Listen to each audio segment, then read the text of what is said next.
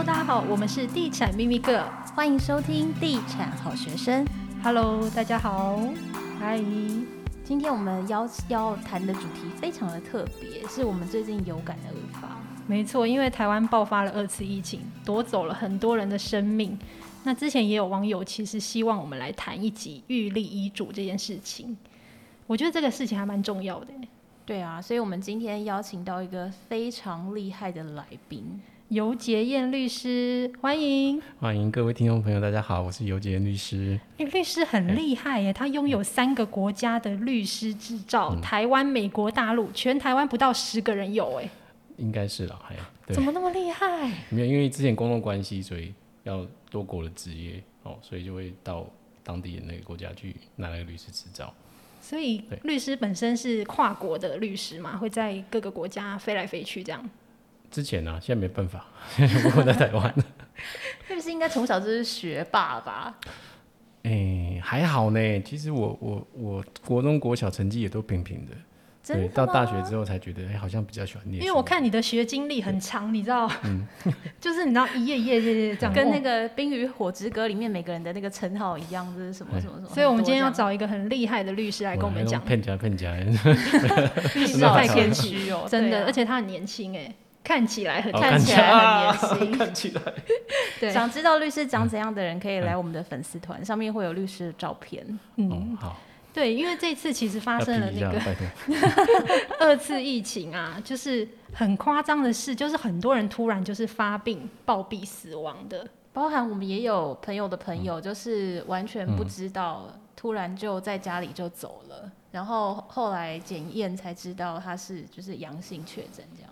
对，所以我觉得其实预立遗嘱是真的蛮重要的。以前过去可能老一辈都想说啊，走了就走了，干嘛要先讲这些？就以前的人比较避谈生死啊，嗯、比较忌讳啊，对啊，对现在现在社会风气已经不一样了，生前契约什么，大家其实都还蛮开放在谈的。嗯，只是说大家以前可能比较少去想到预预立遗嘱这件事情。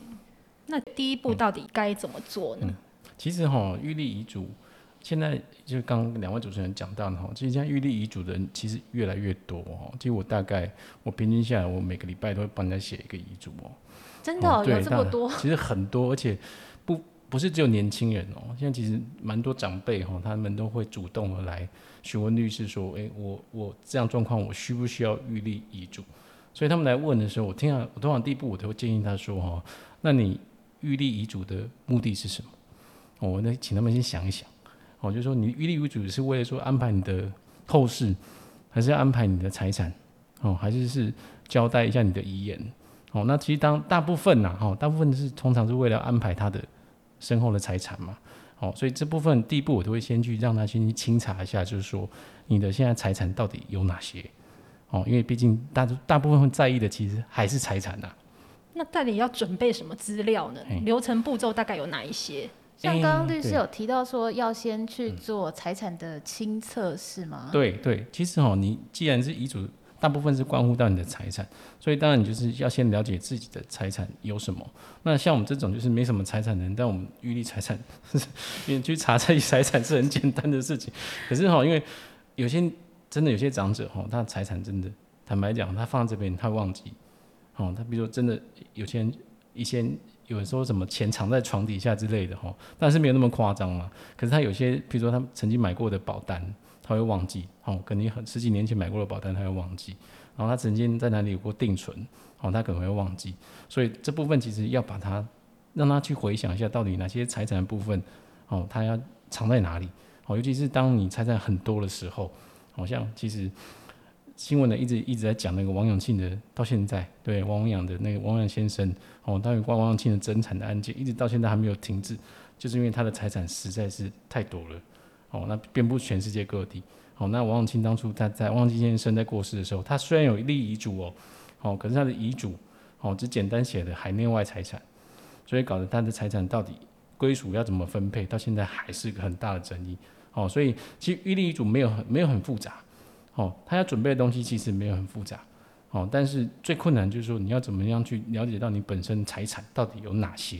哦，这是其实是第一步你要去做的。嗯。像我就有朋友，他的长他们家的长辈就是阿阿公还是阿妈，我有点忘记，就是前一阵子过世了，然后他就想到他他那个长辈很爱在家里面藏钱，就是会把钱卷起来，然后塞在米罐啊还是什么，然后所以他但是长因为长辈走的有一点突然都没有交代，对，所以变成就是在办后事的时候，大家都要轮流回去家里面找钱。对，他可能就是最奇特的，还有在那个什么呃脚踏车的那个管子里面找出一卷一千块，最后整个家族翻出来，到现在现金大概四百多万。哇，对，哦、那那到处都是钱，还在找，然后那个房产也无法处置，因为害怕里面还有藏钱，就还在持续搜寻当中，是一个寻宝活动。所以，如果是一般人，不是这种在家里面塞现金的，是不是有什么机构，还是有什么可以去查我我的名下财产有哪些呢？哦，查财产，呃，其实大部分我如果说律师要去查财产，我们通常会透过国税局的财产总归户资料。好，里面会有，譬如说你曾经缴税过的记录，好像你有利息所得，你要缴税，那大概就会知道你在哪一家银行是会有存款的。那你有缴过房屋税，缴过地价税，就知道你在哪里有不动产。好，但是还有你汽车燃料税、牌照税那些你有缴过的话，你大概可以回推它有哪些动产跟不动产。好，但是就像我刚讲，如果你买了一只楼雷，好，你买了 你身上有现金、藏现金，那些其实是查不到的。好，那些其实没有办法，因为没有人会知道你到底。那些不用登记的那些动产，你有哪些？哦，所以会麻烦，就是麻烦在这一块。哦，就是你的清册，你要如果你要避免争议的话，你就是把它越列越清楚就好。要不然你立遗嘱，到时候还是产生争议，那你立这个遗嘱就效用就大打折扣。那像是那种保单呢？嗯、保单也会有，保单那些查得到，也是查得到，哦、东西都查得到，所以保单倒是还可以，倒是不会有太大的争议。那海外地产的部分，哦，海外地产就就麻烦了。麻烦，因为对，因为你海外的东西，因为我们现在现在好一点啦，因为现在的因为房企钱机制哦，很多税务资讯会交换，啊，但在以前的话，其实税资税务资讯没有那么流通，所以你在海外到底有哪些钱，其实他也查不出来的，哦，所以才会有前阵子有些巴拿马文件有没有？很多有钱人在逃税，好，为什么要这样？就是因为他真的查不出来，哦，所以当然就是就就像我刚刚讲的，好像王永庆先生那一块，就是因为在海外的资产太多了。哦，所以在导致他们现在王文先生还是针对海外资产这一块，在跟其他的兄弟姐妹在有官司的状况。嗯，其实比较另外一个有名的案例就是大家知道美丽华嘛，哦，大紫美丽华影城，哦，其实他们也是一样，就是他们的第一代创办人，哦，其实身后也是留了非常多的遗产，哦，结果但是他的他的那个一样，他在遗嘱里面他的财产，哦，并没有分配的非常清楚，哦，他也是有遗嘱的，但是遗嘱定得不够清楚。哦，导致他后续的小孩子、哦子孙都一直在争产，甚至哦都互相开枪了。哦、有、欸、有有就记得这个新闻对不对？好、哦，为了财产互相开枪了。哦，那其实就会很可惜啦，就是说这个遗嘱的部分没有把它定好，其实反而造成更大的问题。哦，所以有时候人家才人家才有时候才会有人在那边质疑说，那我到底要不要立遗嘱？好、因为我如果你没有立遗嘱，你就按照法定的要件去分配嘛。对不对？那有时候可是，如果你遗嘱没有定好，哦，反正造成更大的问题，哦，导致你看兄弟们就互相开枪了，哦，所以有时候为什么现在人会越来越多找律师或者找代书来帮忙立遗嘱，就是因为他们希望说尽量把遗嘱的内容可以定得清楚一点，哦，造成避免说定了遗嘱反而，哎，第一个要件被挑战，哦，导致说后面的人他们去争产，那反而其实更，我相信不是他们。原本立遗嘱所所所设想的状况啊。现在进入广告时间。人一生也许只拥有一个传家的房子，就在这一次，我们要给你最好的。这是新竹在地品牌金鸿建设成立将近十年来始终保持的初心。主理人郑纯学总经理悉心贯彻日本茶道一期一会极致款待的艺术。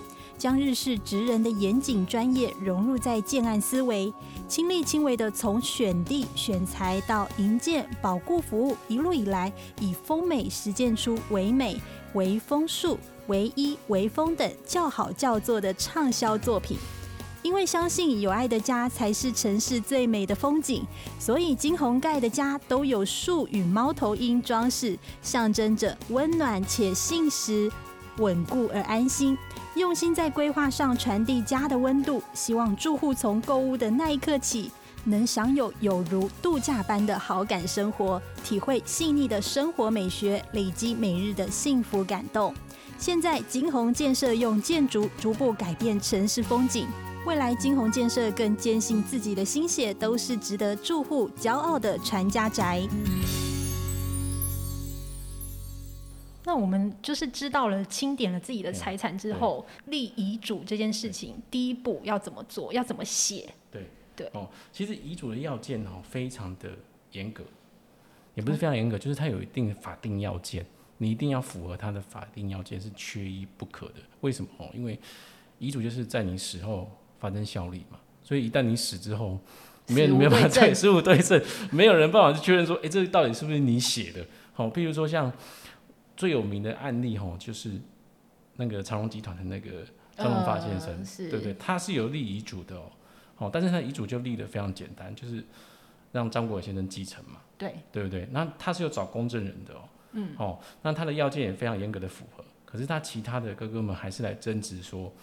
当初张荣发的遗嘱的要件是不符合的，好，因为他缺乏，因为当时他们可能认为张荣发先生在写遗嘱的时候，他的精神状况并没有那么好，好，认为说他是没有遗嘱能力的，好，所以说遗嘱在立遗嘱的时候，就是要非常小心去去注意遗嘱的要件都要符合。好，那遗嘱其实有五种方式，第一个是自书遗嘱，第二个是公证遗嘱，第三个是密封遗嘱，第四个是代笔遗嘱，第五个是口授遗嘱。哦，那口授遗嘱就是通常是在你生命面对那种危危急困难的时候，你用口授的方式。好，所以这个通常状况一般人比比较不会碰到。好，所以大概会适用就是自书、自书、公证、密封、代笔这四种遗嘱。那这四种遗嘱分别有它不同的要件。好，那你一定要去符合这个要件。那比较常有争议的啦，哈，就是说他会有些人会自己写遗嘱，这个叫自书遗嘱。那其实这个也是可以的。哦，你自书也是可以的，哦，只是说一旦因为你自书遗嘱就是你自己在写而已，没有人帮你见证，哦，没有人帮你公证，对不对？所以说很多人死后，哎、欸，突然发，而且他也不会交代别人说他有立遗嘱，所以很多人在过世之后才发现说，哎、欸，他有遗嘱有，原来他有立遗嘱，好，那立遗嘱的话，如果说对大家都公平的，那就没有问题。可是通常如果遗遗嘱里面有些偏颇的，哦，那那他的那些继承人就会来争执说，那这个遗嘱不是。真的是被继承人死亡时候他写的，或者是说他的要件并没有符合，哦，所以自书遗嘱常常会有争议是这一块。那但是它是最方便的，因为你只要自己写自己签名就可以了，哦，但是这一块常常会被被你的被继承人去挑战，哦，所以说现在其实比较常用的啦，哈，就是公证公证遗嘱跟密封遗嘱，好，这两块其实是比较现在人比较会采用。那如果说客户来找我的话，其实我也会建议他们用公证遗嘱，好，用公证遗嘱，因为有公证人的参与，好，所以公证人参与的话，它的效力之后被挑战的机会就会比较少，好，尤其是公证人，其实他们现在也蛮严格的，像刚刚讲的张荣发那个例子有没有？如果他看着你的，你当时候你的遗嘱人他在写遗嘱的时候，他的精神状况或者身体有些疾病状况的话，哈，他其实会要求你要出具。医生的诊断证明书，好，去代表说你现在的精神状况是 OK 的，你是可以有立遗嘱的能力，好，那一样他会附进去，哦，所以之后要被挑战的机会就会比较少。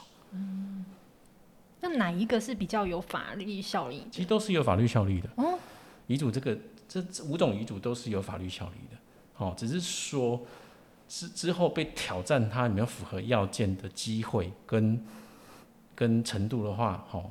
自助遗嘱是最容易被挑战的嘛？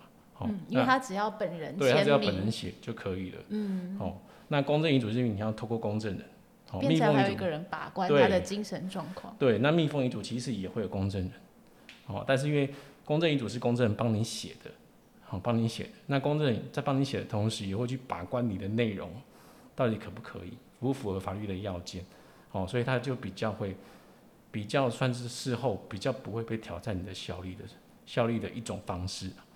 所谓公证跟密封，密封的意思是在上面封印吗？还是？对，密封的意思就是说，哦，你自己写一写，哦，你可以不用跟别人，不用给别人看，哦，那如果公证遗嘱是公证人帮你写，所以公证人大概会知道你的，公证一定会知道你的内容是什么，对啊，有些人是比较。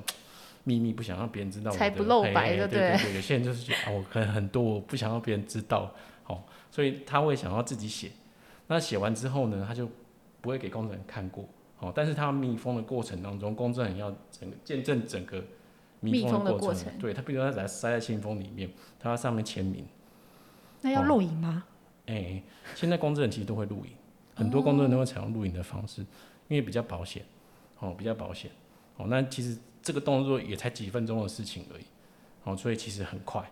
然后再去法院公证嘛？不用不用，公证人现在是公证人就可以。公证人是谁？现在有个有个公证叫民间公证人，嗯，所以你要到民间公证的地方去公证，其实就可以了。那这个费用很高吗？不会不会不会，其实不会高，才几千块就搞定了。哦，所以他不是说看你的遗产金额多少来决定这个公证费，而是就是他这个服务就是一个费用，对对对。